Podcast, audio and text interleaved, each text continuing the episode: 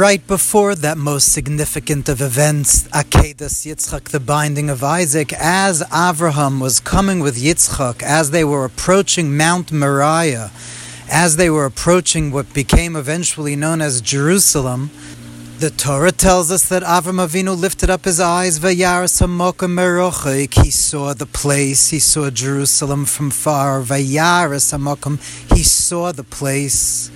Approaching Jerusalem, he saw the place before anything else. He first saw Jerusalem. Then afterwards, when Hashem said not to sacrifice Yitzchak, Avraham called the place Hashem Yira Kibahar Hashem Yera. Uh, he called the place the mountain where God is to be seen, for God sees on that place. It's all about seeing. And we know, in fact, indeed, the Mishnah in Pirkei Avos teaches us that when we would go up to Jerusalem three times a year, we would see ten miracles. We would openly see Hashem's presence in Jerusalem to the extent that the Gemara says in Chagiga that a person that's blind in one eye is not obligated, doesn't have to make a pilgrimage to Jerusalem three times a year. And the reason being because just like when Hashem sees us when we come to Jerusalem, it's with two eyes, so too we have to be able to see God with two eyes when we go to Jerusalem.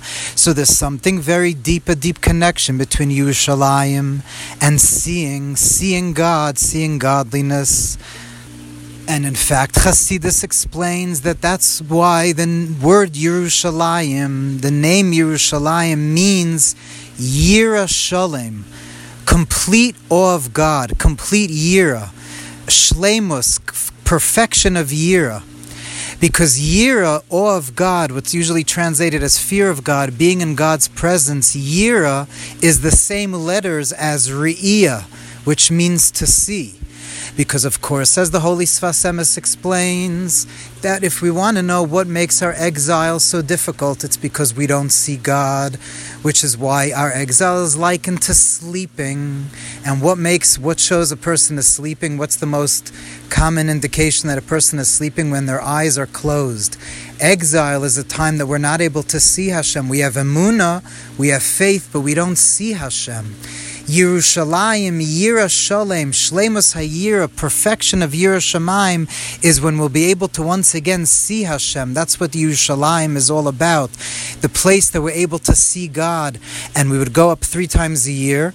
And that would allow us that when we would come back home, we would be able to not just have emunah, but also be able to see God and perceive God in our lives to be awake, to have our eyes open, means not just to have a belief that there's a God somewhere out there, but to be able to see in everything around us Hashem's light.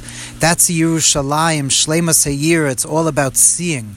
And we understand, therefore, that the beginning, Hashem began showing us his miracles in modern times during the Six Day War on this day that Yerushalayim was given back to us. This was such a miracle from Hashem. Hashem once again showed us His presence, but we long for it again. It's been way too long, and we need to see. We want to see Hashem so badly, and therefore we understand that what we have to work on is building Yerushalayim building the Shlemus Hayira, building our own personal Yerushalayim. We all have a Yerushalayim in our heart and our minds. And the way to build Yerushalayim is to try to see whatever you're looking at, whenever you're seeing in life, to be able to see that as Hashem, not just believe it, but to be able to actually see God's presence in everything around us, in all things that are that's happening. May we build Yerushalayim and may we finally get to see God. Ki ayin ba'ayin yiru b'shuv Hashem tzion. As the prophet Isaiah says, we will see God with our eyes when he will return to Jerusalem. May we never lose sight of what Yerushalayim is really about, which is having a real deep relationship with Hashem, an empirical relationship, a tangible relationship. And through that we will merit, like King David says in Tehillim, Ure'ei betuv Yerushalayim kol mechayecha. We will see the goodness of Jerusalem. We will see the goodness of God. May we finally see it today.